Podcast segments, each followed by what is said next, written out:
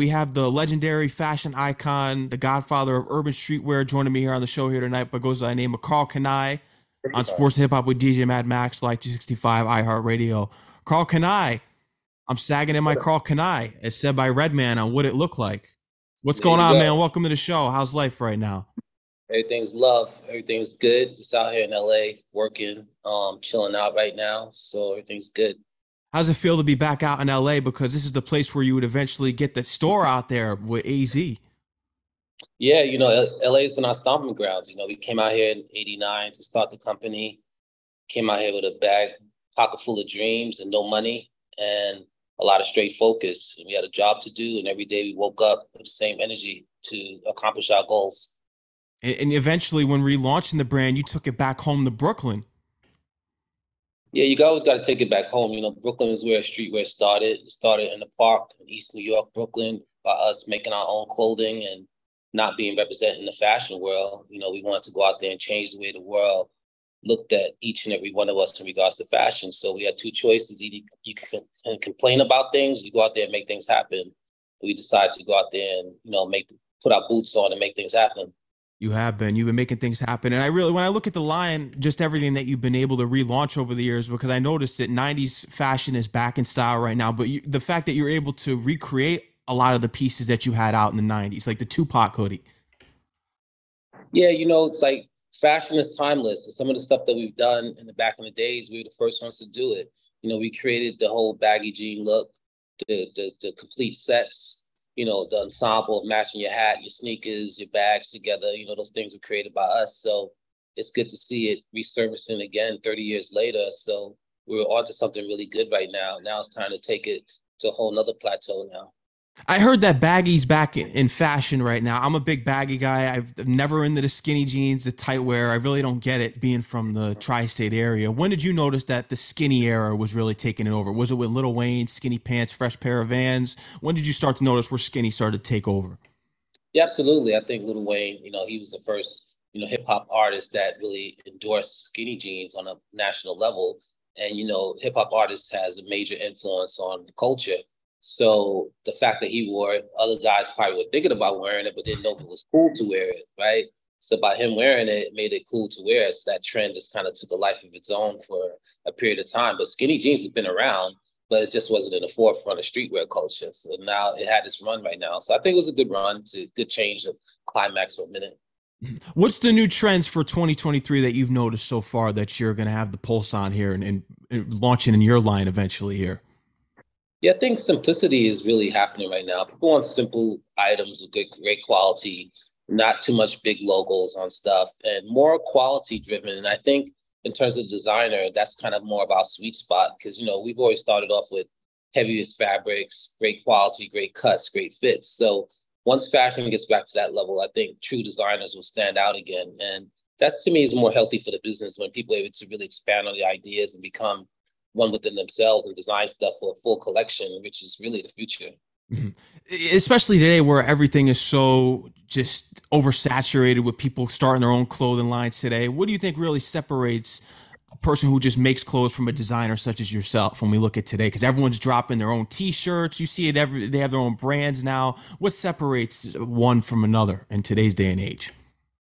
Well, you know, first of all, let me say this: like, you know, everyone has the right if they want to start Yeah. their own brand. You know what I'm saying? Just teach his own. You know, what I mean, who who am I? Who who's anybody to tell someone that they can't be a fashion designer? Now, whether it's going to work or not is a whole different story. But I, everyone should go out there and do what they got to do. But I will tell you this: like, designing is such an emotional connection thing. Like, you got to be so true to it, and you got to be designed from the heart and from the gut, and really have a story to tell and a color palette and you could really see true designers. The designing is almost like telling a story with your line. You know, you have to have your shirts, your t-shirts, your hats, your plaid shirt, your woven shirt, your sweaters. Everything has to kind of come together and tell a story. That's what really designing is all about by coming out with new collections for fall, for spring, for holiday, things like that. So a lot of people dib and dab in the fashion business, but I would tell you this, it's a very expensive business to be in to make it. So most people would probably dip and dab and leave it alone after a while when they see how expensive it is to really sustain in this business and to be profitable. Mm-hmm. No, you're right about that. And, and, just thinking about it, because when you look at all these brands, and I appreciate brands of you because you've been an innovator since the beginning. There was no one before you. We always say that in the street where you are the guy when it comes to that. But when you start looking at some of the prices of these luxury brands that are really out there, when you look at Burberry, I mean, $2,000 for a hoodie, give me a break. Do you think that a lot of these luxury brands outprice themselves? Yeah, I mean, you know, brands on a price of sales appropriate to the way what they think the consumer is willing to pay for it. So a lot of these brands are surviving through the power of hip hop. You know, when artists starts screaming out names and songs, the price ticket goes up on those items. So you know, we still got the power, and I think it's cool for guys to rock some of the high end brands if that's what they feel is going to create the image the way they want. Because you know, we all do it. You know, we all want to show off. We all want to stunt. It's all part of the game. But I think, you know, by just kind of mix, mixing it up a little bit, you know, with streetwear designers, high end designers, spread the love a little bit amongst designers, I think is the way to go because those high end luxury brands really have no um, loyalty to the streets or loyalty to the street consumer. Because you got to think back in the days when we first started, none of these designers was messing with hip hop artists at all, not one, because they didn't want to be associated with hip hop because no one thought back in 1989, 90, 91 that hip hop would be what it is today. You know I'm trying to say? So just be mindful of the brands that you represent and how much they really want to give back to the community and give back to you as a person as well before you start yelling their names for free. Exactly. And a important question that I wanted to ask you here today is why do you think, despite when you have Gucci with the blackface and the racism that these luxury brands show at times, why do you think that artists still keep going back to them, even though, like you said, they really don't respect hip hop, they don't respect these artists? Why do they continue to wear their clothes or promote their clothing? you know, they've got this famous saying that people always want what they can't get. You know what I'm saying? So I think it's almost like a, it's almost like a impulse thing. It's almost like an image thing. So like, you know, if I'm rocking certain these brands, people feel like I have money. So like, you know, my my rap lyrics will come through more clear to people and stuff like that. So everyone has their own reasoning for wanting to rock some of these brands. And I think artists out there are a lot smarter right now. They understand it's just a game. And they're just using these brands as well too to build these brands to build up their prestige the ensemble to the public. And you know, clothing does kind of separate you from other people, right? So if you're wearing fly clothing, you know, um, people respect you. And you know, I got to think about when we first started, like with Karl Kani, like we had everyone from Tupac, Biggie, Nas, Dr. Dre, Snoop, Heavy D, Public Enemy. Yeah, they all wearing Kani, wearing this metal plates. That's that. That was a statement, right? And so by them wearing it, it it valued and put more value onto the clothing, things like that. The only difference between me and these other designers that we embrace the culture, we embrace hip hop, and we help the artists use their use the platform of fashion to increase their popularity worldwide through our international distribution in Japan and Europe and Switzerland and Amsterdam. So it's kind of worked twofold for each other. So we're from the streets, rappers are from the streets. So the combination to developing fashion was a great um, connection to happen. And just learning about your story, we have something in common here because I grew up in a black neighborhood and I actually went to Catholic school. So, how was your experience in Catholic school? Because you've spoke about it before when you were being with the five percenters, they would be throwing your five percenter papers out when you were younger. yeah, I mean, you know, Catholic school to me was a great experience for me because, you know, honestly, like, so we, uh, grew up in East New York, and the Catholic school that I went to was in Canarsie, Brooklyn. So, you know, Canarsie was an all white neighborhood. So I was able to get out of my community and go to a school, and we were around different cultures. We were around Asian kids, white kids, black kids. And I think being young and being around different cultures, it helps embrace you for the journey in your life going on going on for that because you know we understand that nothing really separates us. No one's smarter than everybody. We're all human beings, right? So by us being able to navigate that and graduate from Catholic school really helped us a lot because we were a little ahead of the game than a lot of the kids who went to public school in my area. Mm-hmm. When you when you were coming up during this time, especially in high school, how do you think you were able to infiltrate? When I'm talking about as far as the demographics go, because uh, with me studying what the kids were wearing when I was in high school, they were wearing Vineyard Vines, all these preppy brands. How can we can get certain people from different races like white kids preppy white kids to really buy into urban streetwear. How do you think you could really dominate that? Is it the impact the hip-hop that could make white kids from suburban areas and high profile areas buy into Karl Kani you think hip-hop is a big uh, factor in that? Absolutely. I feel like hip-hop definitely played a big role in it. I felt like when we first came out fashion was very stale. There wasn't anything cool in fashion happening at the time. There were any cool clothing ads. You know, a lot of the ads were just old and stale. It didn't represent the community for sure. There wasn't any young, cool people in any ads. We were the first ones to start making advertisement cool when we did our full page ads in Source and Vibe and our billboards and our commercials. We embrace streetwear culture. So I feel like, you know, there's so many opportunities out there right now. And once you be real to what you are and real to the culture, things are just going to come your way. And that's why with our brands, like we were the first ones, and no other designer could ever say, "Hey, you know, we started streetwear before Karl Kani." It's not factual at all, and everyone knows that. No, absolutely. A, a trendsetter out here for sure. But this all goes back to when you were going to the tailor with your father because you wanted the Lee jean suit. You wanted it in your own way. And you were like, nah, I want it this way. So that's when you really got your creativity on and that it all eventually transpired and you being a designer.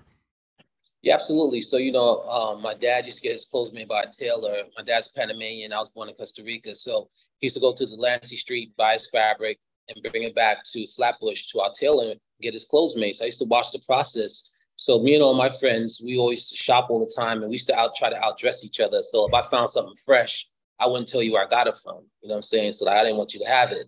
So I thought I thought about my dad's tailor. I was like, man, if I make an outfit with this tailor, none of these kids will have it on. So that's really what inspired me is I wanted to be different.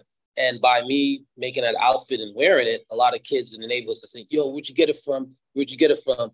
So, you know, I'm not going to give up the idea about this tailor. I said, if you want one, I'll make you one. So literally, that's how streetwear started. I started making clothes for myself and then for my friends, and it just took a life of its own from there.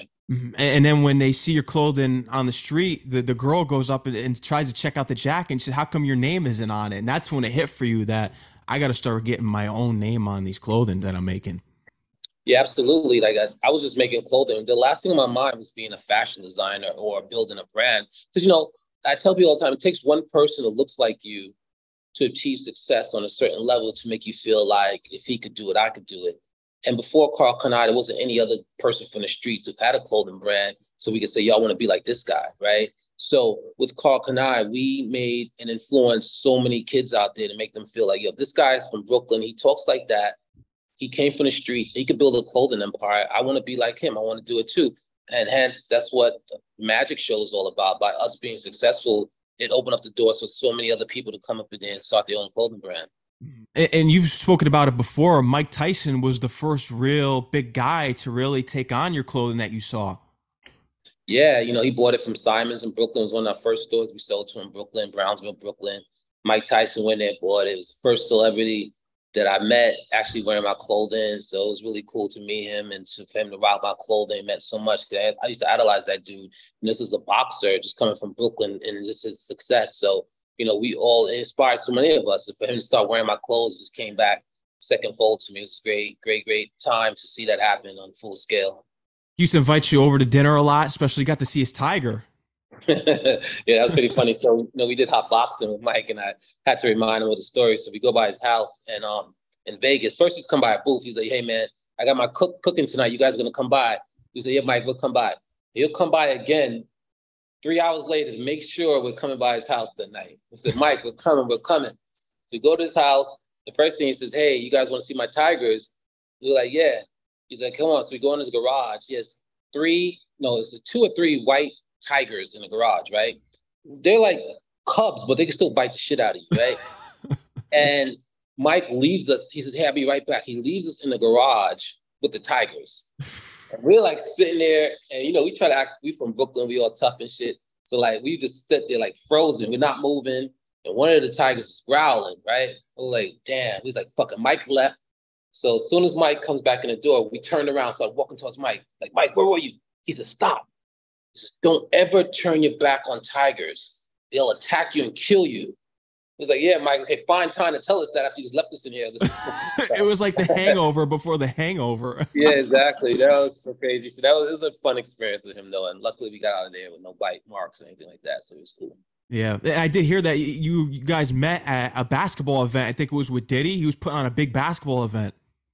Yeah, it was with Diddy and Heavy D, and that's when a lot of people died. Uh, it was an event in, uh, in, Manhattan, and so people got trampled in the staircase, and we we were just in that same staircase, literally like 15 minutes before that happened. So it was a very unfortunate event. But that's the event where Mike Tyson pulled up and had on one of my outfits. Yeah, and you also introduced, speaking of Mike Tyson, because the whole Don King connection, you introduced Don King to Fat Joe, and that eventually landed a performance for him in Pun. Yeah, so yeah, we would meet with, uh, Don King down in uh, Miami about some business stuff, and Don King wanted us to come by his uh, his office into his house, and Don King invited us out to lunch. And so it's the first time we really hung out with Don King. He's like, "Yo, we hanging out with major Don King. It's gonna be dope. We're about to go to lunch." And Don, we, we jumped in his Benz. We're like, okay, where we going? He said, hey, I want to take you guys by my house. We're gonna stop and get lunch on the way to the house. We say, cool. We like we think we're about to go ball out lunch. Then Don King pulls up to Kentucky Fried Chicken in a drive-through and oh, you it to you out the bucket. yeah, he buys a bucket of chicken and has has it in between his legs as he's driving and asks us how much chicken we want, gives us a napkin, starts hanging the chicken out in the car. I was like, dude, I cannot believe this was dinner, man. This is crazy. But it was a good experience hanging out with him though. So from that, I mentioned to him that Fat, I knew Fat Joe and I wanted to introduce him to Fat Joe, and Fat Joe came down, and met him. And that's how I got Felix Trinidad to perform at the fight, the, the Tito Trinidad fight. They performed, they opened up the show and performed for him. Yeah. Big time. That's hip hop history right there. Yeah, for sure. Especially yeah. your friendship with Kanye because you met him around the time through The Wire, and you you this is when you had Kani Life Records going on. You wanted to get the two artists that you were pushing at the time affiliated with Kanye. So I heard about him telling you that I want to be like the Jay Z of fashion, and you're also yeah. a manifester yourself. When you, I mean, behind the name, when we look at it, can I? because this was a question that you're always asking yourself can i do this? And can i achieve this? Can i have this big fashion brand? Did you see a little bit of yourself in kanye when you were hearing these statements come out of his mouth which eventually manifested? A million percent. I mean the guy he just whatever he said he just made it happen. And you know it's like i was literally with him before he started anything about yeezy line about anything but he knew what he wanted. He said to me i want to be bigger than jay-z in fashion i want to be like when I put something on, I want everyone to want to wear what I wear. I want people to run and wear what I want to wear. And he knew what he wanted. He definitely experienced that full set of power. And I'm a total believer in the power manifestation of talking things to existence. So any man who believes in that, you know, I give it up to them on that level right there because that's such a powerful tool to have in your arsenal. Mm-hmm. It's something that the biggest obstacle you did face in relation to all this that we're talking about right now is that getting people to believe in you. When did you start to see that? What was the moment like people really believe in the brand? Because you've had so many instances throughout your life, whether it's hip hop artists embracing you, the collaborations with Skechers, the cross colors thing. I heard all about it. What, what was the moment that you felt that those people started to be- actually believe in you? I believe like, you know, you got, I'm gonna take you back to like 92, 93, when Our Clothes was featured on Yo MTV Raps with Dr. Dre and Ed Lover and Tupac came on there wearing Karl Kani that's when it really became real because keep in mind MTV was like in every household back then. You had to watch have MTV and BET. This is before social media, before cell phones, so people were really stuck and glued to their TV at the time. And for us to have, you know, whole hour's worth of people wearing our stuff in videos, artists mentioning my name in their songs, Biggie, Aaliyah, Montel Jordan, Redman, Mobb Deep. Redman, Mobb Deep, you know, the list goes on and on. So all these things happened organically. It wasn't no paid endorsements, paid advertising. They wore it because it was real. They wore it because of the culture. It was more because the brand is legit. And you can't get more legit than that. Like you can't ever have the conversation about streetwear without saying Karl Kani first. Like you got to keep in mind, this whole streetwear thing, it started from somewhere, right? So you just can't say it just always existed. No, it didn't always exist. It started from somewhere. So let's go back to the roots of where it started, and then you can have a, a good conversation from there. And when we really look at it, you were the one to be the trendsetter, no doubt about it. When we look at all the accomplishments that you had, but I, I want to really take this into the hip hop conversation of your relationship with Tupac, because I've heard the hotel story. He wasn't even looking at you; he was typing up the script. That, just a follow up question on the script. Do you have uh, any idea what the script was for what movie he was doing? Do, do, do you have any clue when you look at it as far as the time frame goes?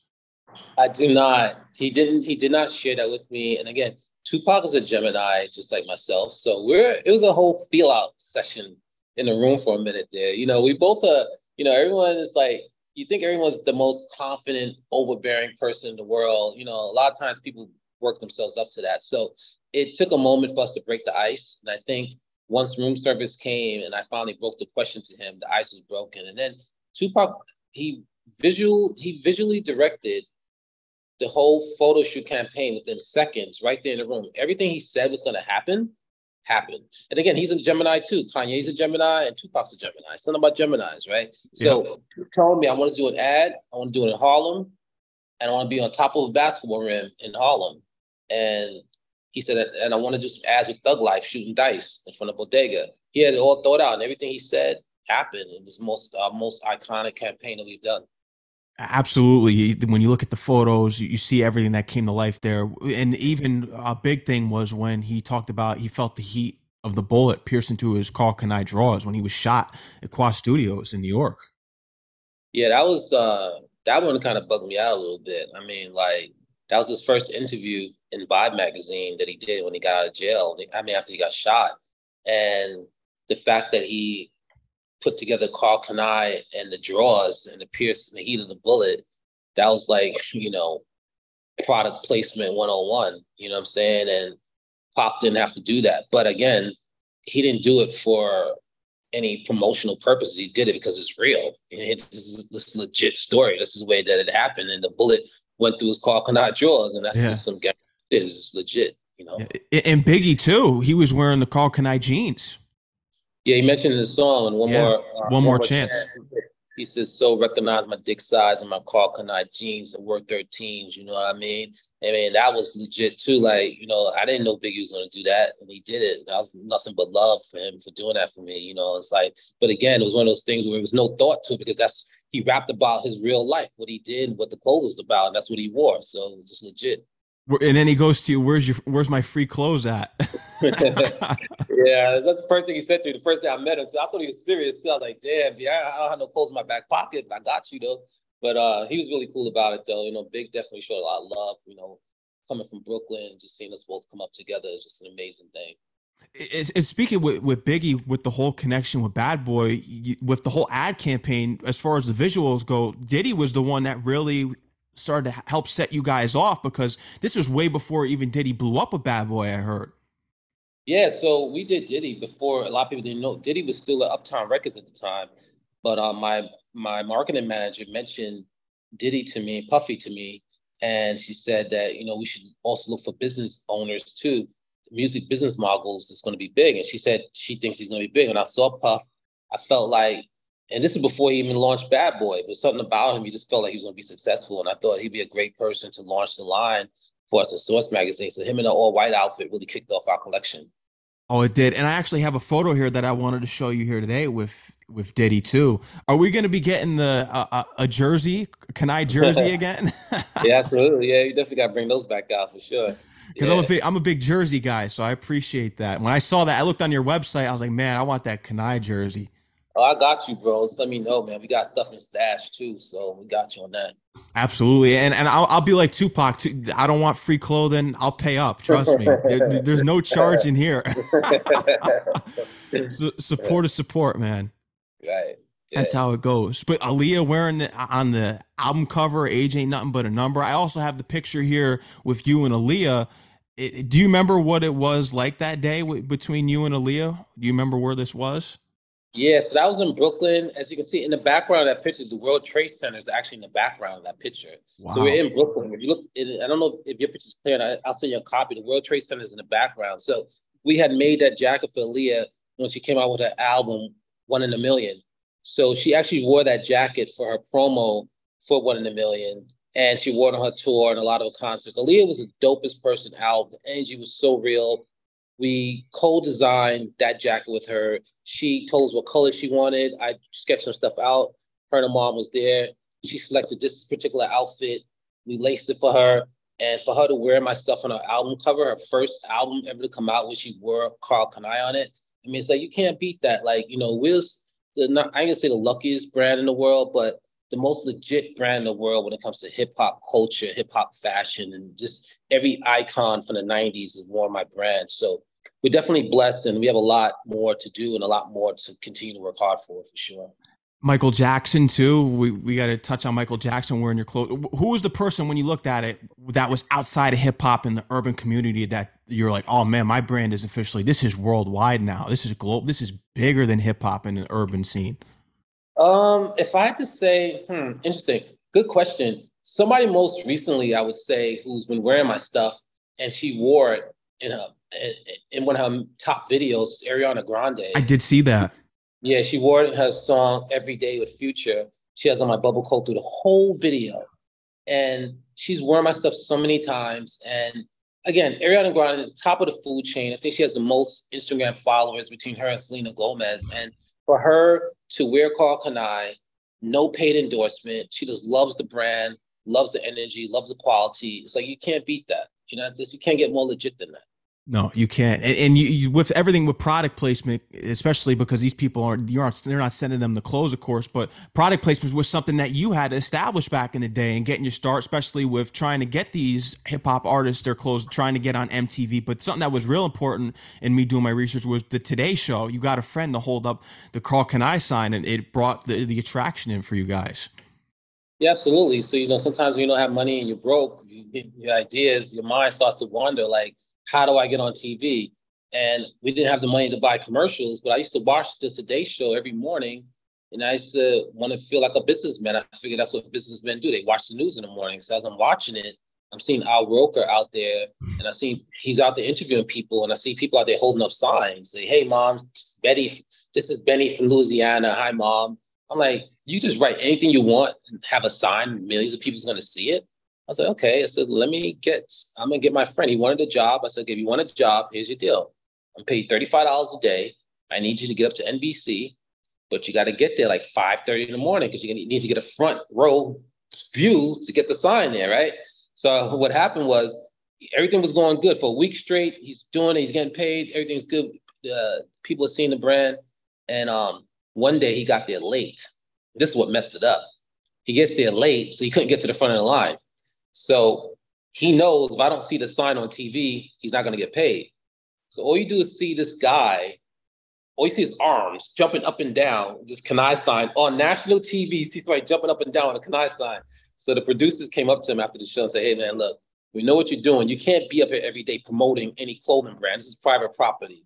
So after that, you know, we kind of had to stop going up there. But it, it got the point across because that enabled me to really secure my deal with Skechers at the time. So it was it was all a job well done.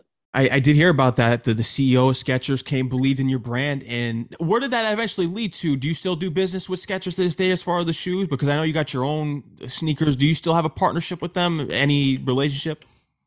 No, no. We ended our relationship back in um 90, back in, uh, 97, 98. 97, um, 98. Yeah, Skechers wanted to go public with the license that I gave them, and we couldn't come to terms on what I deserved from that situation right that. So I told them I'm gonna go my own way. And they was like, fine, we're gonna start Skechers. So I was like, all right, cool. So we just both went our separate ways. It was all good. No love lost, but it was time to move on. Yeah, no, the, uh, absolutely. Especially with the whole cross color situation, and your friends were making seventeen thousand dollars a month, and you were making just like the regular salary. You had yeah. to figure out that that the, the, the people there that you met at the Palladium, the the owners here, they were janking you but you had to just think about it. They're going to get you. That's just how it is.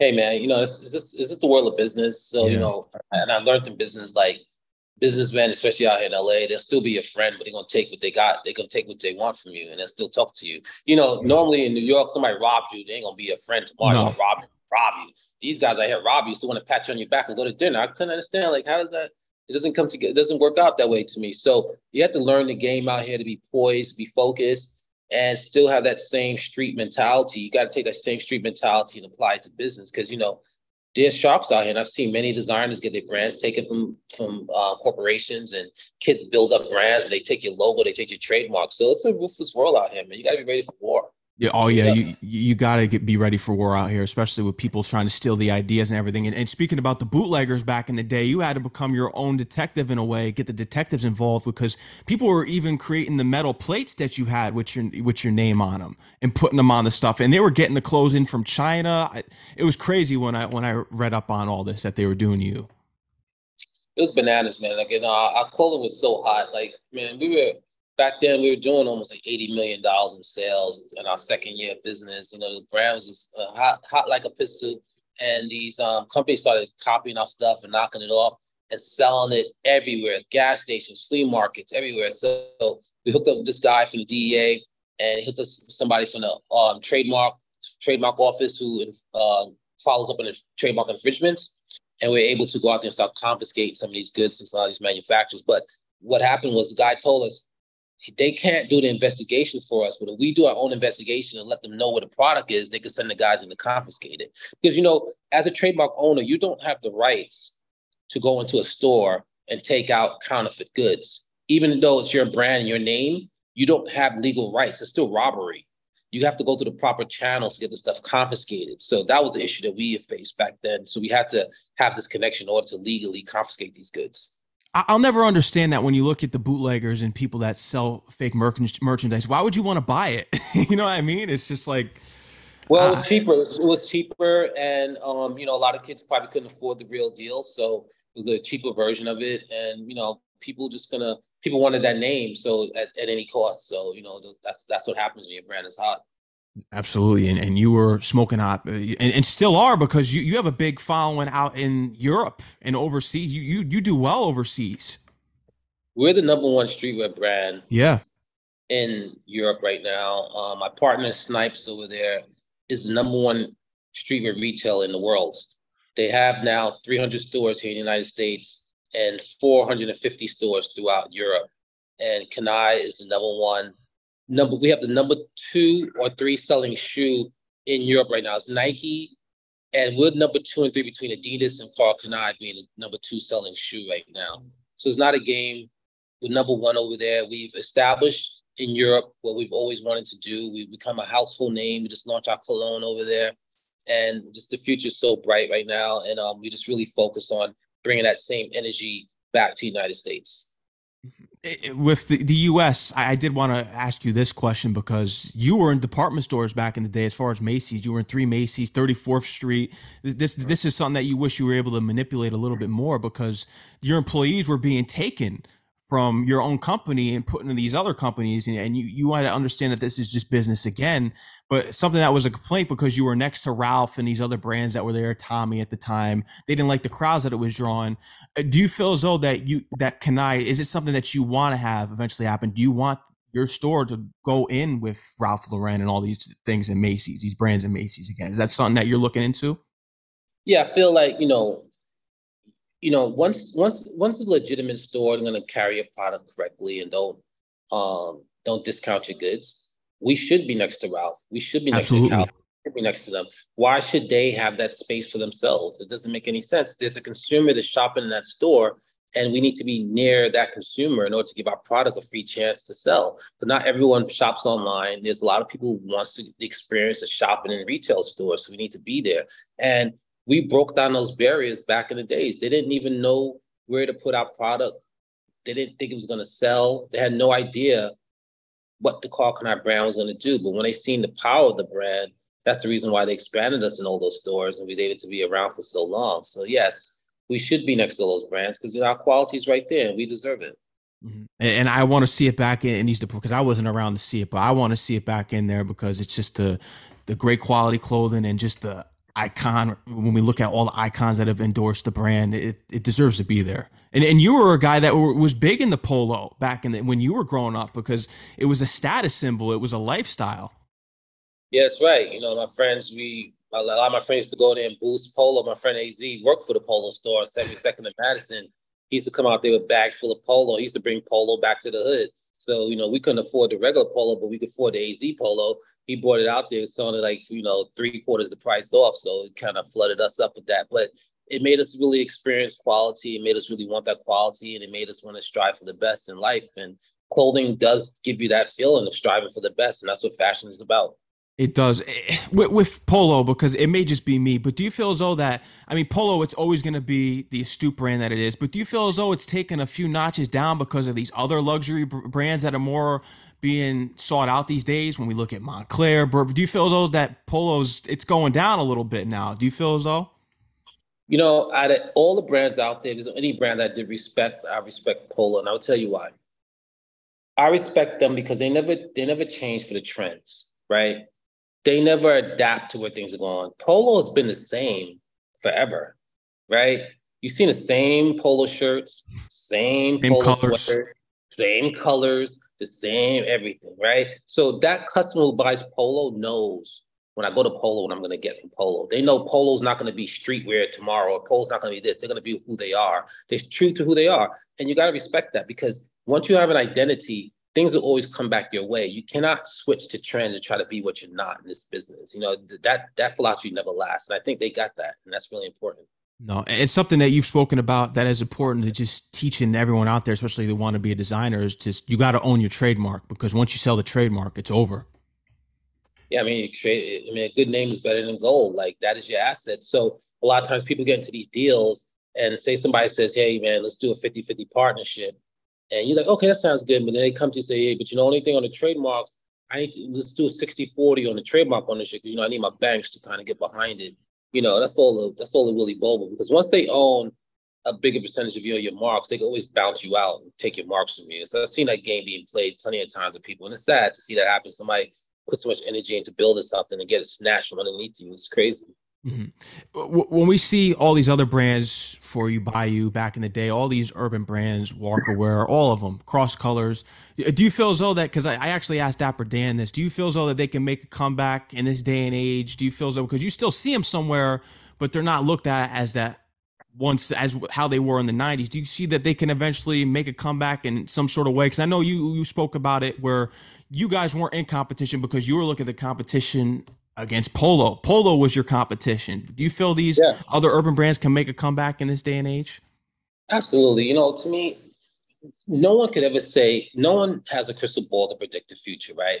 Everything has a chance once they're still alive and they're healthy and they have the the the the energy to put something out new. You never know what could happen. Now you got to be able to adjust. Got to be able to understand what the market is now. You got to be clever about things. So no, a good name is better than gold. If, you, if, you, are successful for it, there's no reason in the world why you can't try it again.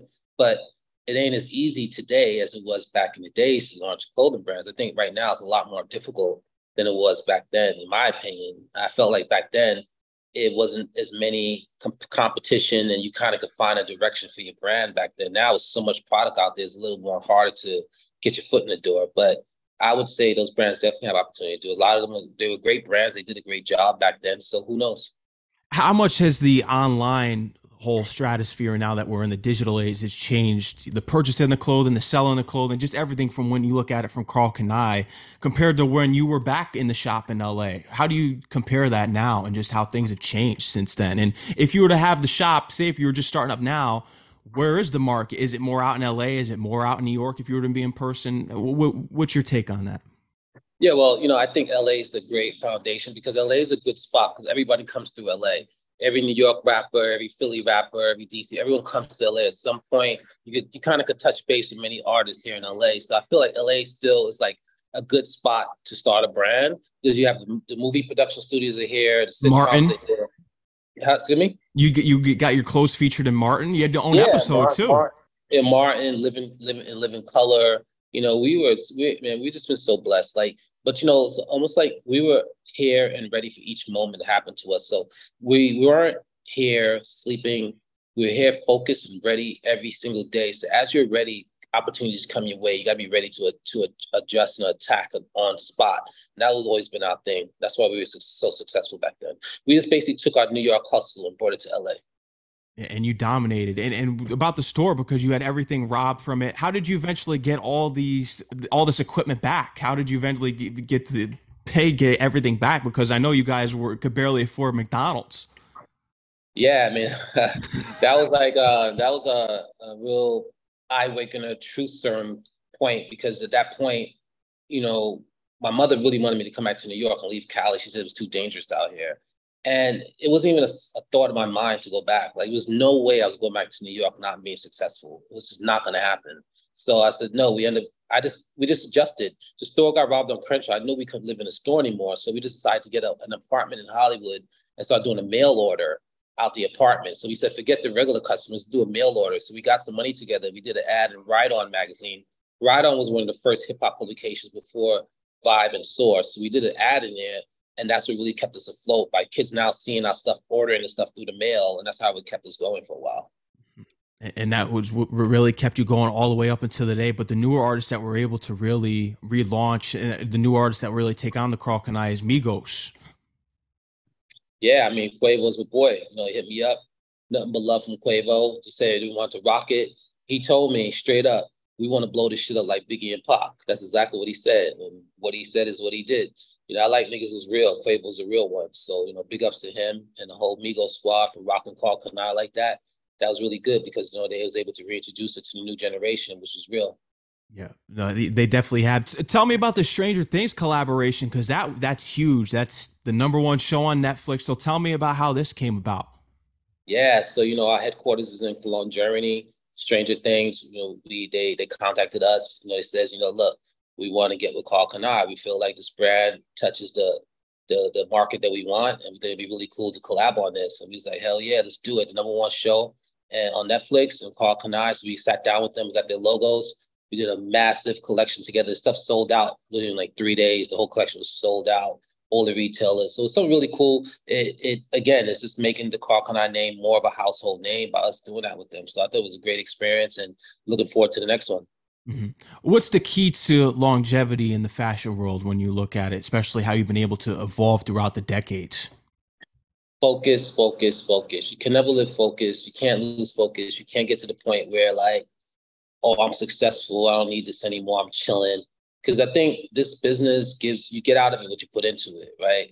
So you got to put that energy into it every day, nonstop, to get what you want. Because you know, if not, there'd be somebody else out there that wants your spot. Somebody else is a little bit hungrier than you, and you know that's the way it works. And sometimes people get it to a certain point, they don't got it in them anymore, and that's why. And no one feels sorry for you when you're not successful anymore, because you know it's on to the next. So it's, it's how much you really want it. It's what you get out of it. Absolutely right about that. Karl Kani? is there anything else that you want to announce that you or that you can announce that you have on the way for 2023 in the near future? Yeah, well, you know, we have a line of cologne out right now. This is distributed out in Europe. We sold over 500,000 bottles of the cologne the first week out. Um, That's big. It's going to be launching in the USA uh, 2024. So we're looking forward to that. So, oh, yeah, my book is coming out at the end of the year. Congrats um, on that. Thank you. It's the book story on Karl Kani. Definitely a, a very good read because it is showing you more of the business side of things and showing you what it really takes for a young kid from the streets without any prior knowledge on the fashion industry coming in and dominate something that has never been done before. So we want to talk about all those things. And that's what was going to be my question for you. There was the is this going to transcend into a documentary miniseries? You want to translate this to TV and film at all?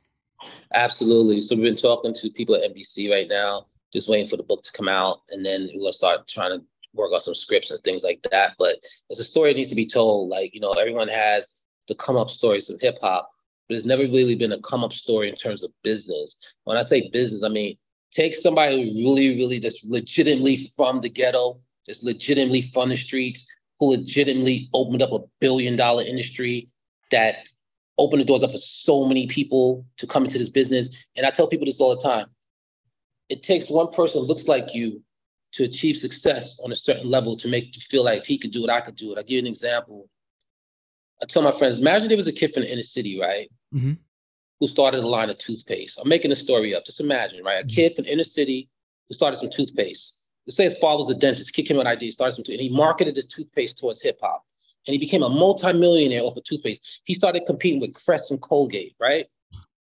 Do you know how many kids right now be trying to do toothpaste? A lot of them. Why? Because it's they're seeing that it's making money, it's getting them notoriety in the product placement because everyone's getting it. Yeah, but even more important than that, if a kid from the inner city sees another kid from the inner city achieve something, right? Mm. That's all he needs. That's all he needs to see. He needs to see somebody who could, who, who he can. He needs to see the to. success. He needs to see the success of somebody that he can relate to. He got to relate to this person. Now, if a kid from the inner city sees a white guy who makes the toothpaste, he blows up. He may say, okay, well, that's just white people. You know, black people can make. Do you know what I'm saying? Yeah, exactly. And, and, and that's what happened in fashion with me. There was nobody young and black from the streets who made good quality clothing that was in department stores, who broke down barriers, sitting next to Ralph and Calvin. Boy, once you do that, who who opened the doors up? Fubu, Sean John, Rocawear, Nietzsche, boom, boom, boom. None of these brands existed before we existed, right? They all came after the fact. So inspiration is real, success is real. And that's what the brand is all about.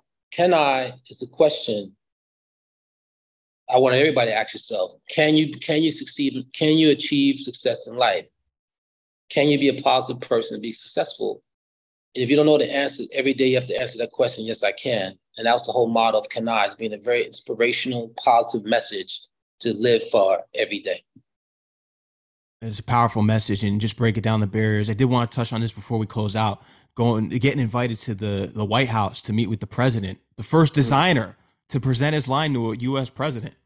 Yes, that's big time. That was real. That was during Lat- Latino Heritage Month, and um, you know, so I was born in Costa Rica, so they wanted a designer to come to the house, and my marketing people spoke to them. They was like, "We'll love and be honored to have Karl Kani come in, put on a fashion show," and so we did.